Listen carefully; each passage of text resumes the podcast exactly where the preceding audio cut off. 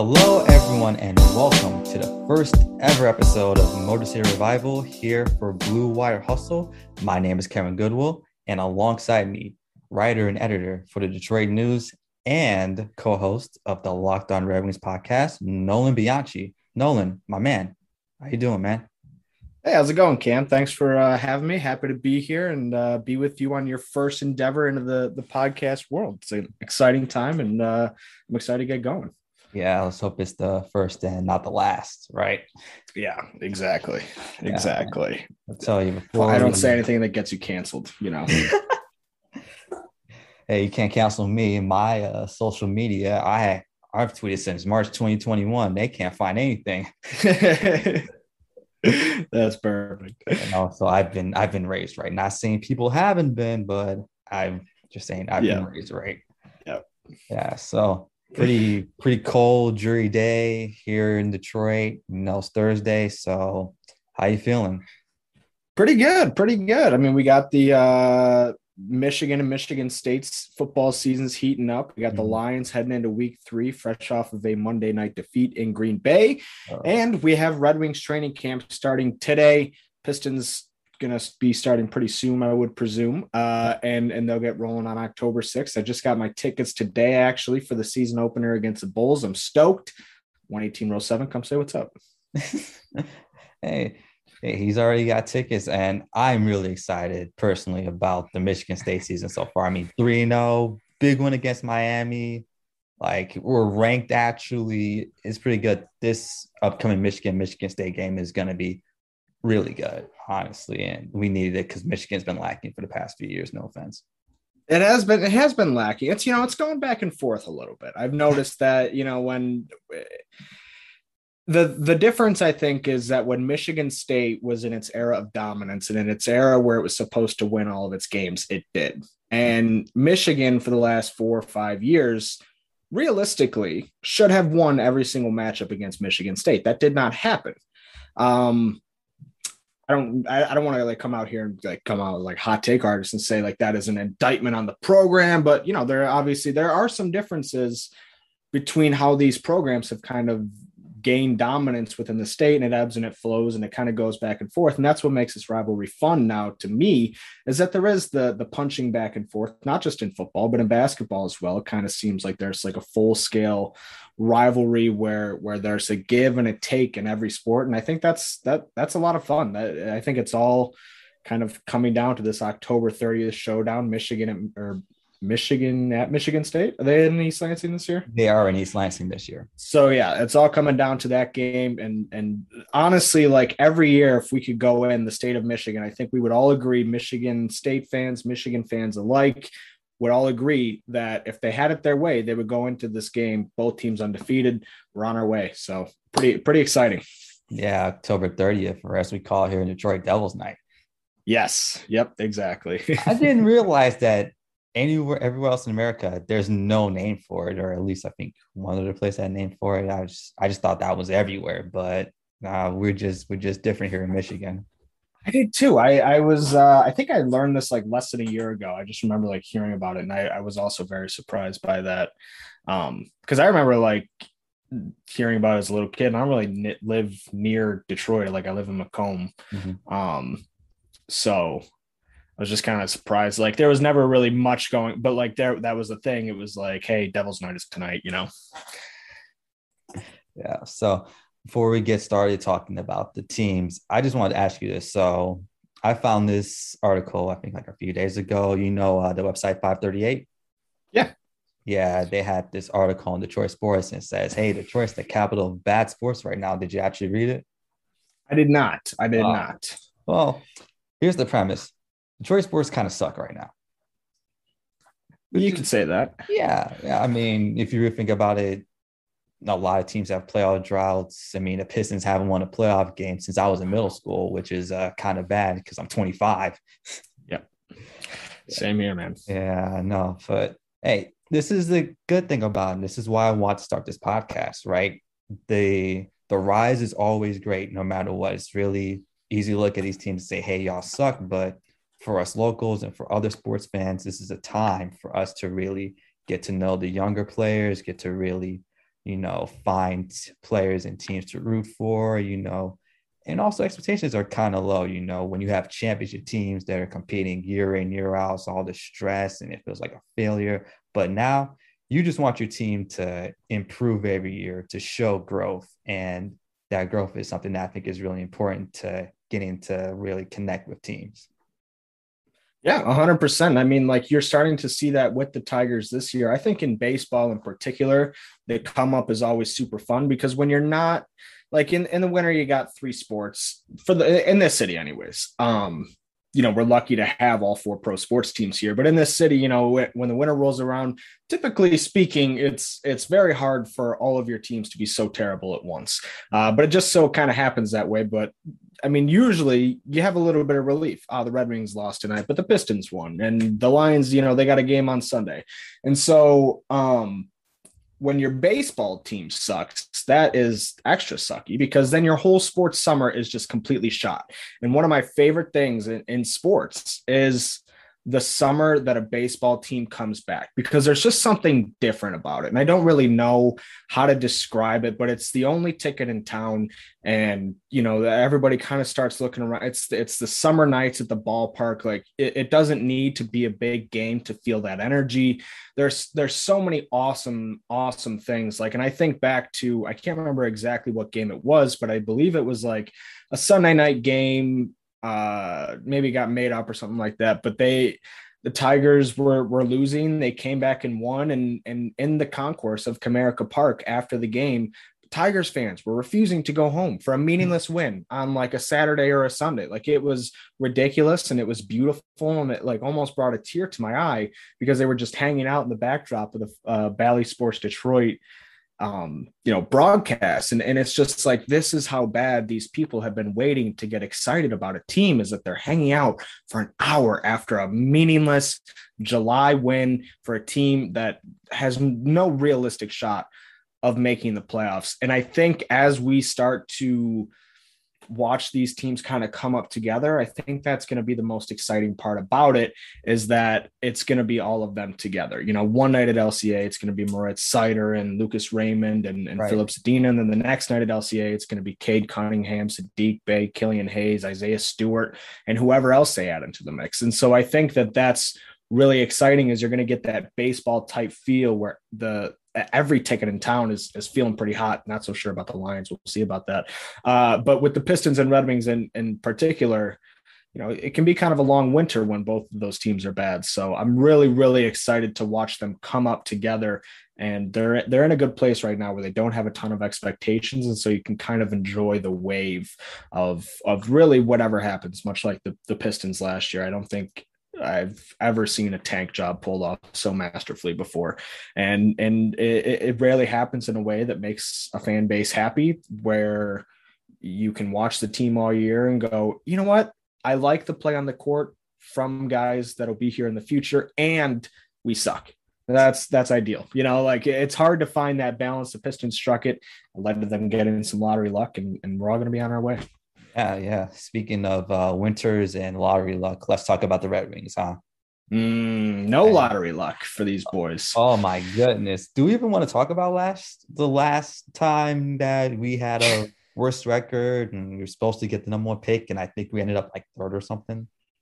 Yeah, they ended up falling all the way to four in the 2020 draft, but they ended up getting a really, really nice player in Lucas Raymond. And this happens uh, sometimes, not just in hockey, but across all sports, where you know, that number one pick, you hold it to be so sacred, but realistically, is there that much separation at the top? Now, in 2020, it could still be the case where Alexi Lafreniere and Quinton Byfield come out next season. They absolutely light the world on fire and they say, hey, we clearly are far and away better than Tim Stützle, Lucas Raymond, and all those guys who were taken behind them.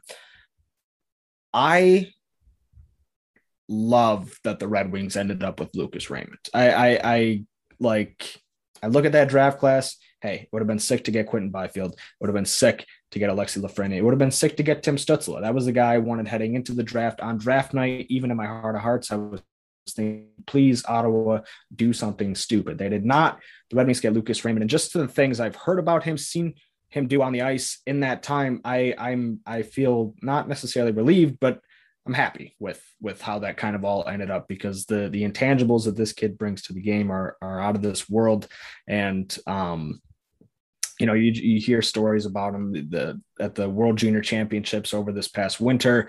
The the coach got COVID ahead of time, and the assistant coach said, "Thank God for Lucas Raymond because he was the coach of that team." Like you just hear all these incredible leadership and and qualities about him that really set him uh, head and shoulders above uh, your average prospect. And and I think Detroit, in hindsight, shouldn't be too upset with the way the dice fell on that one. Yeah, yeah. Also, isn't hockey like the only pro sport where you could get drafted and then say, "Yeah, I want to go back to school." Yeah, exactly, exactly. so, yeah. So yesterday, um, Steve Yzerman had his media availability for a training camp. Uh, I saw you were tweeting out some of the quotes. So, what do you think about the things that he said? Well, I mean, the the the big thing first and foremost that kind of came out of that press conference was the fact that Tyler Bertuzzi was the lone Red Wings player not vaccinated. Mm-hmm. That is to me the the biggest thing that that kind of came out of all of that because you know what, whichever way you feel about it this is a guy who was going to be on your, your top line. This is a guy who I thought deserved to be an assistant captain at the beginning of last season. Mm-hmm. Um, and was a slam dunk, like truly a slam dunk to be one this year. I just don't know that happens anymore because Tyler Bertuzzi did not get vaccinated. He essentially voluntarily opted out of the games that the team will be playing in Canada because with the quarantine and, and border rules and all that type of stuff, right? It's just not going to happen. So I I I don't see that happening anymore. And there's a kind of a big jolt in the Red Wings fan base. Like a lot of people disappointed in him. Um, just just kind of an un- unfortunate situation uh, all around. But a couple other big things. Um, Joe Veleno, Lucas Raymond, Jonathan Berggren, they are very much competing uh, four spots on this team this season. Um, Berggren, he he kind of had a, a, a little bit of an injury, got banged up in the prospects tournament last week. Lucas Raymond as well, but they both had phenomenal prospect tournaments. Um, in the uh, the short stints that they played. Lucas Raymond, I believe, had three goals uh, in two games. He, he, just looked great. Jonathan Berggren was passing the puck around to him on a couple of them. Uh, and really, I mean, heading into this season, that is what you were looking for. That is the news you were looking for out of training camp is how do those guys look? And that was what a lot of the questions in yesterday's press conference kind of pertained to was, hey, what does Joe Veleno have to do to make the team? Well, Joe Veleno, he came over at the end of last year after a stint in the Swedish Hockey League. He got loaned over there for the COVID season, came back at the end of the year, played seven games or so, uh, and he looked pretty good. But does that mean he's going to make the team this year? I can't say one way or the other because it, for all intents and purposes, it was just, hey, let's get a look at this kid like you would any other prospect in a normal year, giving him the seven, eight games up from Grand Rapids. Hey, what do we got with this kid? Okay, here's what you need to work on. Go back down there. Mm-hmm. And, and we'll call you back up when you're ready. So I can't say for sure that Joe Veleno has an inside track on this team. And given the fact that they they signed a pretty decent amount of center depth over the offseason, given their their situation, I would definitely say he's not a lock to make the team. You know, Mitchell Stevens is a fourth line center type guy that they they signed at some point in the offseason. And that's going to be a guy who's going to make Joe Veleno fight for that spot. And I think that that's one thing we've heard over and over again from Steve Yzerman. These mm-hmm. these jobs are not going to be handed out. Like, yes, play the kids, but also don't clear roster spots for them. Right. And so I think that's something that a lot of Red Wings fans are going to struggle with this year. And it's something that a, Red, a lot of Red Wings fans are probably going to put on head coach Jeff Blashill. And I don't think that's that's he's going to deserve it because and it, and it's just going to be kind of a messy situation like last year where you know Jeff people are like why doesn't Blashill play the kids? And then at the end of the season Steve Yzerman alluded to Jeff being uh, great with you know kind of listening to what Steve wants from those players and hey if the, he's not doing this don't play him and, and things like that. And so you kind of at the end of the day absolved a lot of the the, the criticisms that Red Wings fan has or Red Wings fans have of Jeff Blashill. I thought that was kind of interesting. Um, and, and it will be something to watch for because there are more prospects banging on the door, trying to get in games, trying to get in the lineup. Mm-hmm. Uh, but for those prospects that we talked about, Lucas Raymond, Jonathan Berggren specifically, he kind of mentioned I don't want like they have to absolutely make the top 12, which means they have to be for sure guys who are in the lineup every single night. Right. And even maybe he might want them to be top nine, which you know you're in the top three lines uh, every night because he doesn't want them to, to get buried on the fourth line, not get a lot of minutes. He also doesn't want them watching in the press box. And so I think that'll be something interesting to watch too. But I think Lucas Raymond uh, specifically is still making uh, this hockey team. I hope he ends up on the Red Wings third line. It's a wait and see thing. I have no inside info that makes me think that. Mm-hmm. Uh, I just believe in Lucas Raymond and, and I love what I've seen out of him so far. So that'll be kind of the things to watch for is mainly uh, just how will the prospect situation shake up as we head out of camp.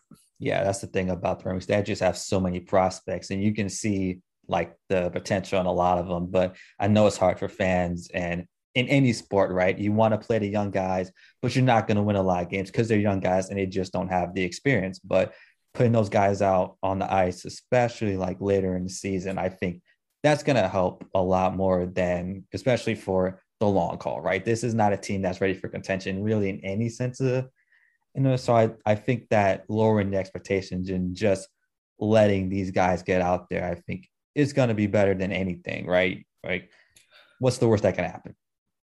Yeah, and well, I think the thing that's frustrating for for Red Wings fans or just hockey fans in particular, honestly, mm-hmm. like this is a the thing that is there's a lot more patience involved. It's it's somewhere in the middle of like football and baseball, where baseball you draft a guy and you're like, see in six years, you know, but it's not that long, but it's kind of typically that long, and and or at least with you know non first round picks, yeah. uh, and it's it's usually like two to three years to, to really earn a full-time job uh, in the NHL. And I think a super frustrating thing for Red Wings fans has been that um, these guys, you know, when when the Pistons draft Isaiah Stewart, for example, he was the third guy taken in that first third round guy. by the Pistons. Think, so he, yeah, Killian was first, and then I think Saddiq was second.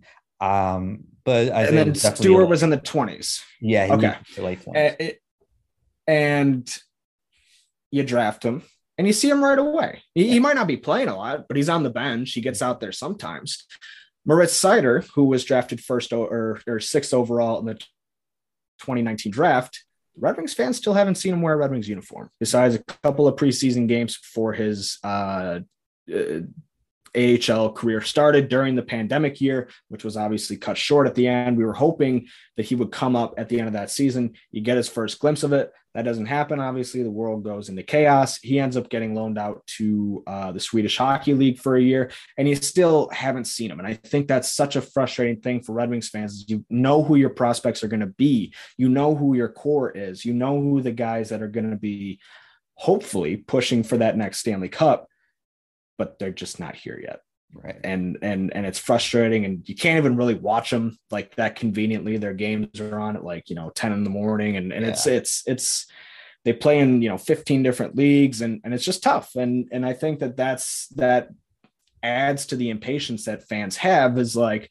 okay they're over here put them in and it's like well no they still need to there's still a benefit to going through the AHL and and saying, "Hey, this is how you play on North American ice." You know, like the, there's a, a big difference there in the style of play. And I think if there is a reason in particular why I might be hesitant to say that Lucas Raymond or Jonathan Berggren is going to make the roster. I would say that it is for that reason because they have not played on North American ice uh, throughout their careers, and so that probably will take some time getting used to. It's just a little bit of an adjustment. You got less time to move. You can't you go into the zone you got to do something with the puck you can't just turn like you don't have that that much space so there's a lot of different like nuances of the game that they kind of have to get accustomed to in north america before they're ready to do it at the highest level how quickly they pick that up however could could be pretty quick lucas raymond like the reason i i believe he'll make the roster is because he's a guy that picks things up immediately you know he he had kind of a tough outing in his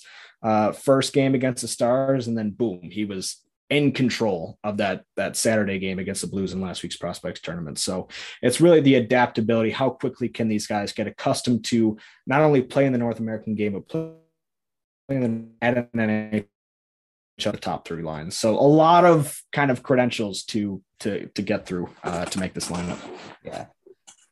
All right, so we're gonna we're not doing a full preview because you know we haven't really done preseason, so I want you to Yeah. hold up on a few of his takes. But you got some really good stuff though. Like Okay. I, I appreciate the insight. Like I'm yeah, no problem. I've kind of fallen out of the Red Wings thing because I just remember them making playoffs all the time. They were probably the most consistent, at least in my view, the most consistent North American um, sports franchise. You could argue San Antonio Spurs, but in terms of just them being in the playoffs, you know, even at the end to their detriment when they were just literally fighting to get in just to keep the streak alive. It was it was still fun, right?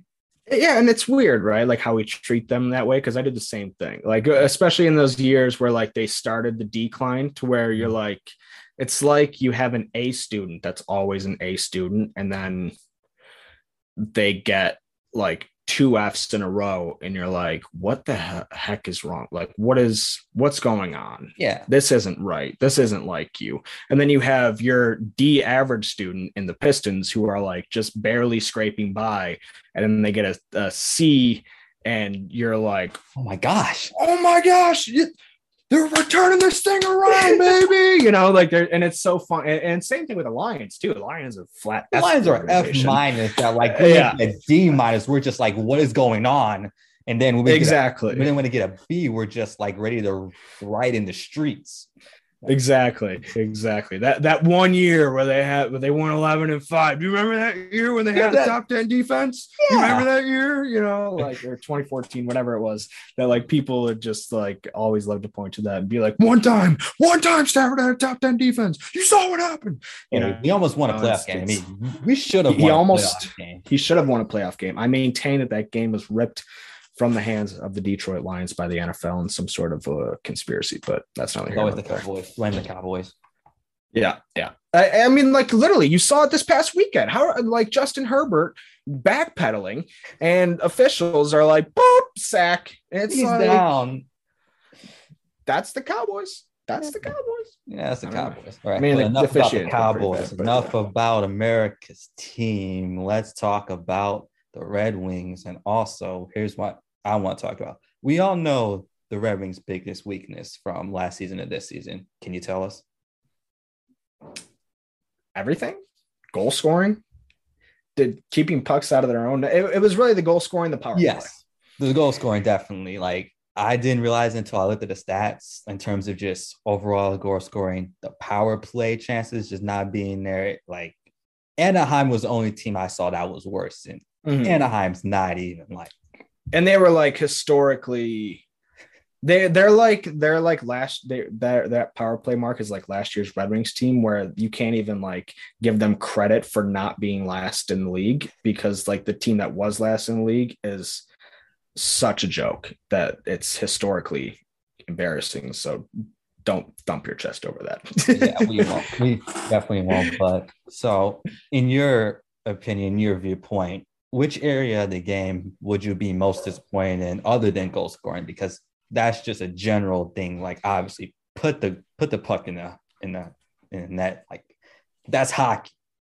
That's yeah and I, you're- I think like I don't know if disappointed is the right word. Maybe it's just something I want or to see improvement. It surprised. is Like, would you be is- surprised if they didn't improve in that in that yes, area? yes, I would be very surprised if they didn't improve in that area, and especially particularly in the power play department. And I think those two things kind of work in tandem when you know how to score in the power play, and you know how your teammates are getting open and things like that. That ends up lending itself to your five on five play. And last year, the Red Wings power play was genuinely awful. I believe they had a I can't remember how long like the longest streak was, but it was like they went 44 straight power play attempts without scoring a goal. And you look at a lot of their their games, Mhm. at least in the first half of the season, and they they would have like they they didn't have a lot of wins, but they also like all of their games were one goal losses, and in almost all of those games they just got beat in special teams. And so you're kind of looking at it like, dude, if they could just score one game on the power play, allow one less goal on the penalty kill, this team is sitting pretty, which is obviously a tough ask. You know, like that's not just an easy fix, but the goal scoring definitely uh, needs to improve. But I, I think that that will be a focus this year after the 19 2020 season, that was such a disaster. I really, really, really think that the Red Wings kind of were like, okay, we didn't really improve the roster that much. We don't want to go through that again. And I think they really just relied on defensive hockey to get them through games. And I'm not saying that Jeff Blashill was was not a defensive, you know, first coach before that, but mm-hmm. you really saw them start to sacrifice maybe creativity and, and things like that for kind of just playing technically sound hockey. And it worked. It, it, didn't lead to great results, but they weren't the last team or the worst team in the league. They they had these six best lottery odds heading in or seventh best lottery odds, whatever it was. Yeah. Um and so, you know, you're kind of like sitting here thinking, well, let's they they kind of maybe have that part down once you get the injection of the youth and the actual talent, not just guys that are there to like keep the dam from breaking. Mm-hmm. Then you might start to see a, a, little bit of, of that going the other way. And again, that's something that works in tandem where if you're if you're spending a lot more time in the offensive zone, you're spending a lot less time in the defensive zone. And so, you know, you, I think really that was just kind of the approach that they took was just like, let's just not allow goals at all costs and hope that we can do something stupid to win a 2-1 game, one nothing game. It is what it is. That's how you have to win hockey games when you're not a very good team. Yeah, and also just one more thing about the Rams before we uh, move on to another team. Um, so your confidence in Jeff Blashill's coaching, like what is it like right now? Because I read an article um, by the Athletic. They do these fan surveys of Red Wings, and the fans were really high on Steve, of course, because of you know moves in the draft picks and the prospects, but they're a lot lower on Jeff and his ability to really take this team to the next level, at least from what I saw. So, what are your thoughts on him? That is, I would say, dead accurate, and it doesn't really make a lot of sense, right? Like, how can you have a lot of trust in Steve Yzerman, but zero trust in Jeff Blashill. Like, right. do you so are like if you have zero trust in Jeff Blashill, you're saying you have some distrust in Steve Yzerman, but like hmm. people don't people won't admit that. It's kind of like a weird game that people are playing, and like they justify it by saying like, no, Yzerman knows Jeff Blashill's a bad coach and he's doing it so they can tank. Like, no, that that doesn't work. No. Intentionally stunting your players' development doesn't work. Like that's not that doesn't make any sense to me. And and so as I kind of alluded to a, a little bit earlier, I was real frustrated with Jeff Blashill at, at early points in last season. And then as the season kind of went on, you know, we we heard Yzerman talk a little bit more, and then especially as the end of the season when Yzerman gave that press conference, I started to realize that a lot of the things that we were hating on Jeff Blashill for were things mandated by the general manager. Like I mentioned, like he, Steve Yzerman said, like explicitly, Jeff has done a great job with you know working with me on on guys I wanted to get in the lineup and what I wanted to see from them and stuff like that. And he and he pretty much, I don't want to say fell on the sword for him, but he he did like everything that everybody complains about Jeff Blashill about. Steve Yzerman was like, yeah, he does a great job of implementing that because I want it. And and to me, then it's like, oh, okay. And I believe in and I believe in you, Steve. So let's let's just back off here. And and I'm very much a wait and see person because a lot of people have, have said, um, and even my co-host over at Locked On Red Wings, Scotty Bentley, has said, I have never seen a team go from a playoff team to you know tanking and then come out of the and, and try and come up and contend again with the same coach. And yeah. I said, and I'm aren't the Pistons doing literally that right now? They are, right. And they, they have a thing where the GM and the coach are literally one and the same, right? Or they're working together and they have right. trust. And so the and the fans are buying into it. Like the Pistons were horrible last year in terms of record, but because of all the um, prospects and because of the way the NBA draft is, they were like, hey, will tank to get this number one pick because you have guys like Saddiq Bey, you have guys like Hayes. You're giving these guys these time and opportunity. And hey, they were for it. They were like, hey, Dwane Casey, you know, there were some people saying, oh, Dwane Casey's on the hot seat and all this stuff, but I didn't think it was true because he would have been out there already if Troy Weaver had said, hey, we want somebody that can actually direct this. But there lies, I think, um, a real kind of a weird a weird um thing there where in one sport everyone's trusting the GM and the coach, and the other sports like I trust the GM, but the coach. Uh... And then let's go to the Tigers. The uh, best manager in baseball, AJ Hinch, worst GM in baseball. Al Avila. I think a lot of Tigers fans feel that way. Yeah. And, and I I'm not saying I don't feel that way. You know, like I I, I don't want to, you know, trash Al too badly, but like that is that is the exact inverse of that situation where it's like in every and now it's so funny because everything you see like the updates that the tigers are doing they they revamped their player development department. Like i think Mhm. they like hired and fired like 20 people the other day. And in my head i'm like hell yeah aj hinch. You know like that's that's aj hinch to me. Yeah. and and because like wh- they weren't doing that before. And and and so like i give it- it's just weird how that kind of shakes out. Like I, Yzerman even said in a press conference that he he was asked a question about like if he pays attention to other sports teams and how they run their stuff. And he's like oh yeah definitely. You know he mentioned like liverpool and the dallas cowboys i think were another team.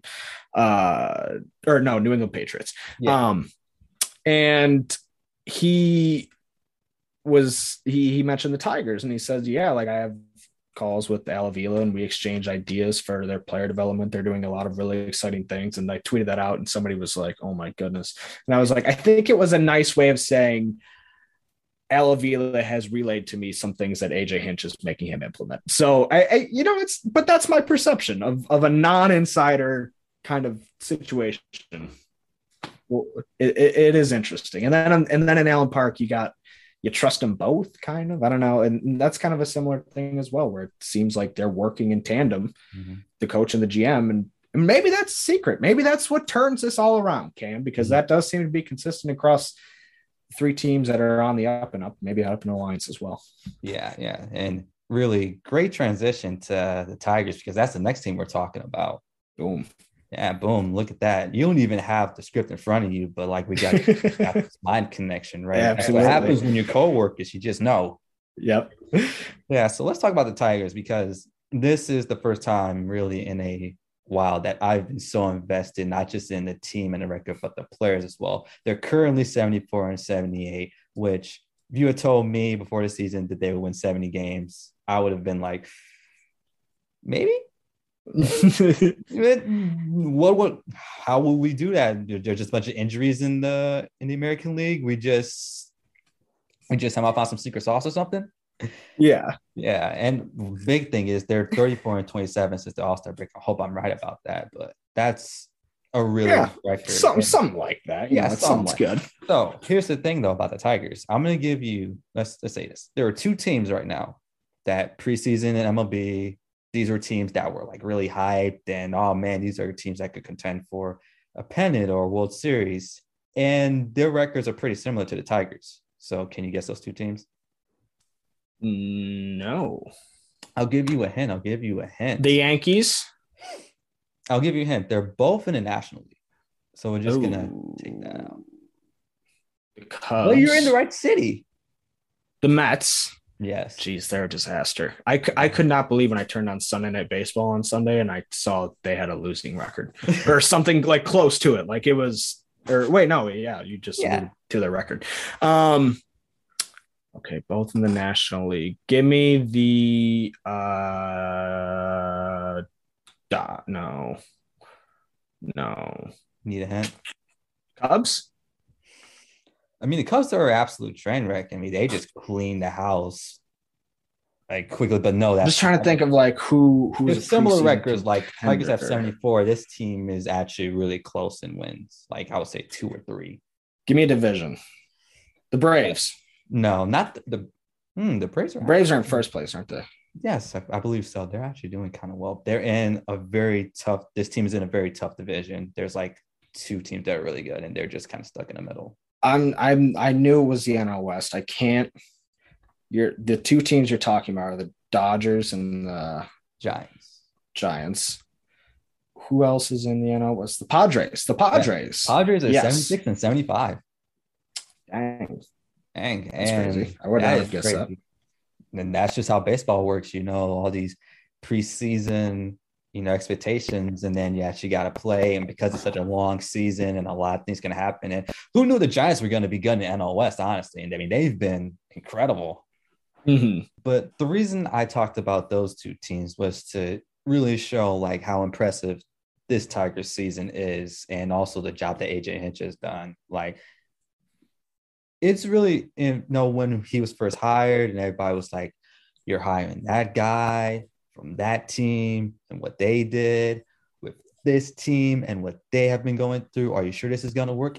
And it has. Like the games are fun. The the bats have been there. The rotation has been very solid. There are a few wrinkles here and there, like there are just you know times. Well, I mean, despite missing your your top two pitchers heading into the season, and Matthew yeah. Boyd and Spencer Turnbull. Right, and Turnbull had a no hitter in the beginning of the year, from what yep. I remember. And you know, back when everybody was having no hitters, and then the MLB had to crack down because they were like, "We want dingers. the fans want dingers. Give us dingers." Right. Yeah. But other than that, and talk about all the names that they have, like Eric Haase has been great for them. Jonathan Schoop, you know, I think he just got an extension, so he's going to be around for a while. Everyone's everyone fan favorite, Baddoo, obviously, um, Grossman too. Like they've been they've really they've been doing really well. But in your opinion, what has been the biggest surprise from the Tigers this season? I would say just how many players had breakout years. Like and I think that that is a testament to AJ Hinch. Like the the fact that so many guys, like how how often in the last three four years would you look at the Tigers and go, "Wow, that guy really overperformed." I mean, it, chances are, whenever that happened, he was immediately shipped out of town. But um, you know, that just didn't happen a lot. And this year it happened with so many different guys. Jake Rogers had a breakout year. Eric Haase had a breakout year. Uh, Akil Baddoo had a breakout year. Derek Hill is like starting to hit the ball pretty well and, uh, you know, had a, had a really great season in the field. Um, all of these guys that, that you kind of went through, Jonathan Schoop having a hit uh, a breakout season. He's always been a very good player, but he went through a stretch in August where he was he was the best hitter in baseball for a mm-hmm. good or not August. I think it was July, maybe June, July, July yeah. whatever. Uh, and and where he was the best hitter in baseball for the month of July. And so you know all of this kind of bringing back that that magic and that chemistry and that like hey we're going to be here next year. Like guys guys believe that. And i think that that is a powerful powerful thing when you're able to to go into battle day in and day out with guys that you know you're building with. And i think that that's really tough when you're when you're a tanking team and everybody is really just playing for their next mlb contract. Who knows where? Um, and that was the situation that the tigers were in. Like think about three four years ago the most exciting players on this team were jacoby jones.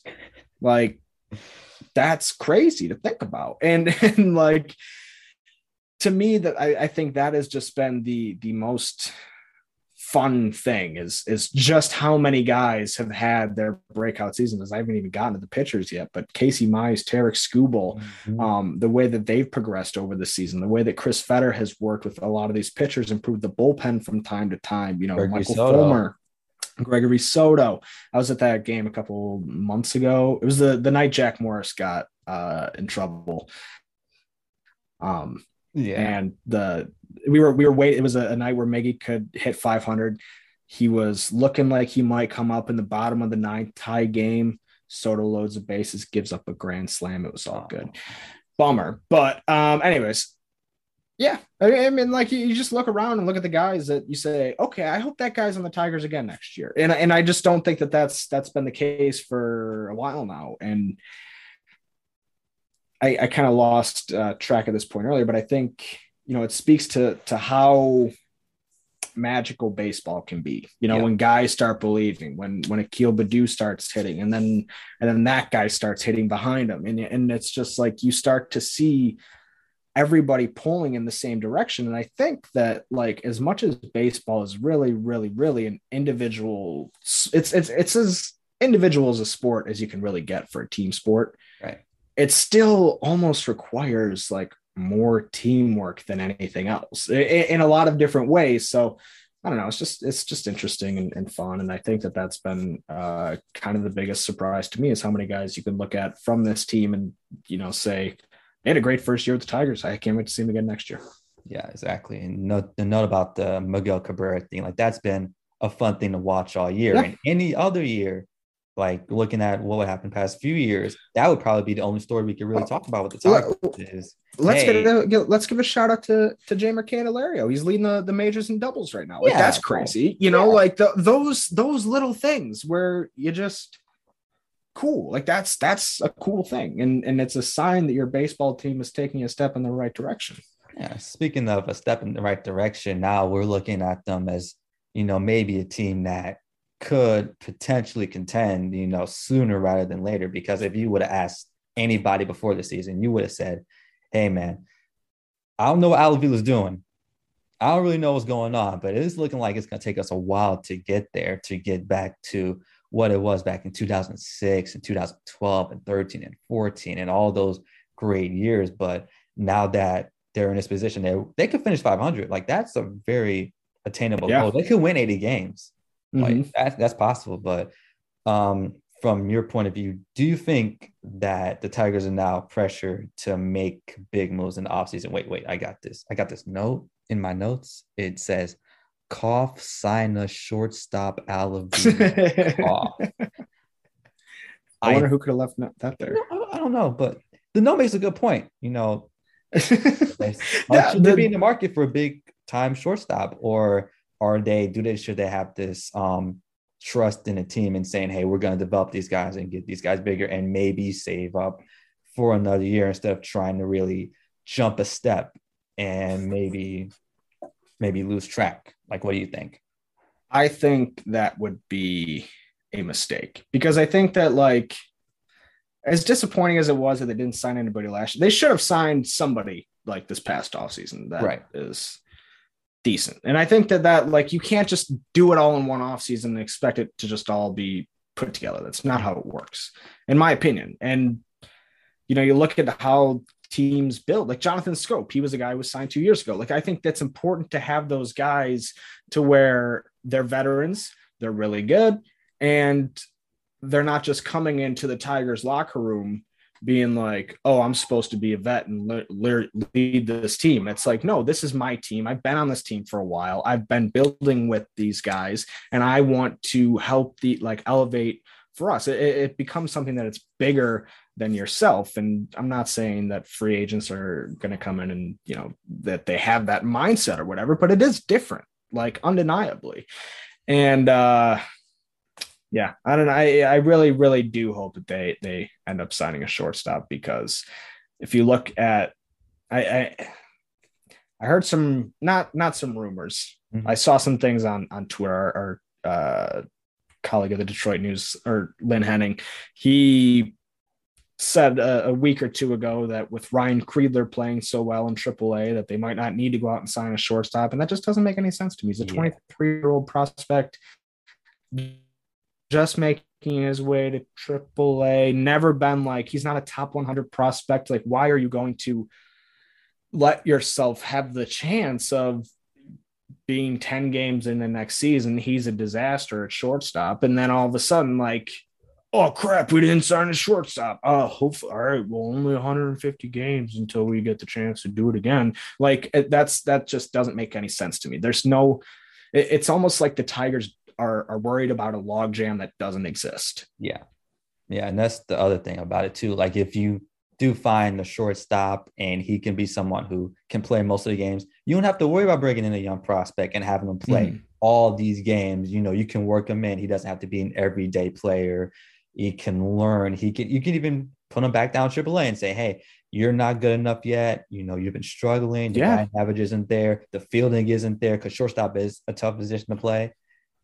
So hey, and, know, and then the position's mm-hmm. not a complete liability mm-hmm. when he isn't playing well. You know, like that, and that's the thing too, is like that was really frustrating for the Tigers this season where they were losing winnable games because they just didn't have a shortstop. And like that that was like they just couldn't turn a double play. Like, mm-hmm. oh boom, three three missed double plays in a single game. That sucks. Tigers lose by one or two. You know, like yeah. that is unacceptable and especially on a team that is looking to make a playoff push. So I don't see how, in my mind, it's like you're going to have to make a big move or two. Right. You, you just have to. Why wouldn't it be at shortstop?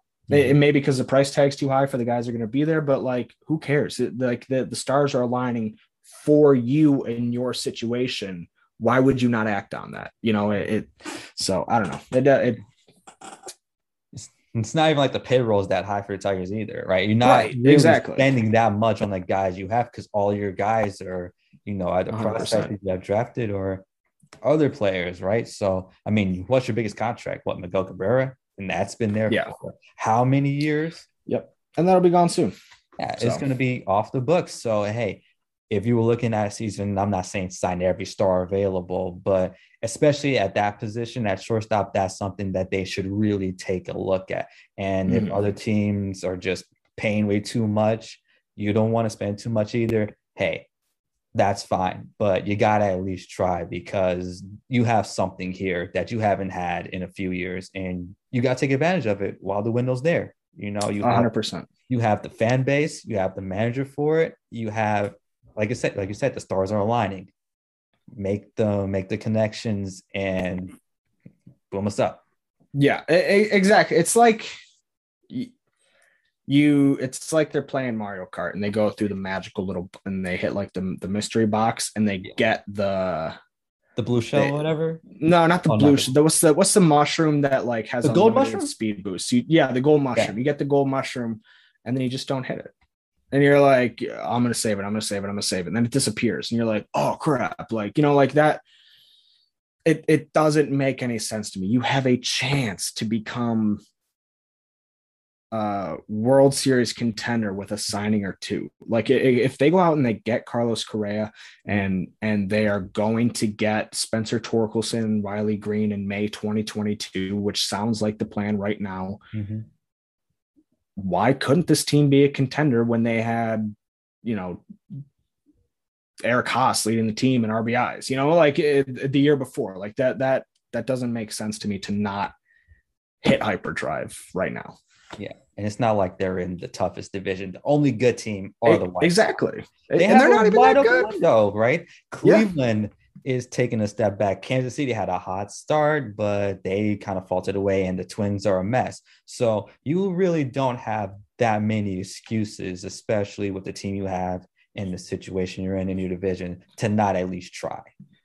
and like you have the the okay this is and this is going beyond like logic. This is just emotion. Oh, you really have the chance to i mean last year the white sox and tigers both need new managers. Aj hinch wants to go to the white sox. It's a much better job a much better situation. Mhm. and they sign tony la russa they have 11 more wins than the tigers right now. They might not get to 90 wins cam. Yeah. they are going to like I, I I I'm sure that that fan base knows it, but like the ability for for AJ Hinch, I'm sure that there's some sort of personal thing there too, where you can just really steal the White Sox come up from from underneath them and, Right. and just bully them and you know be the the dominant team in the division because you made a smart move at manager, make a smart move with your free agent signings, keep that momentum rolling Mhm. within your organization and good things will come i believe that like when an organization tries and like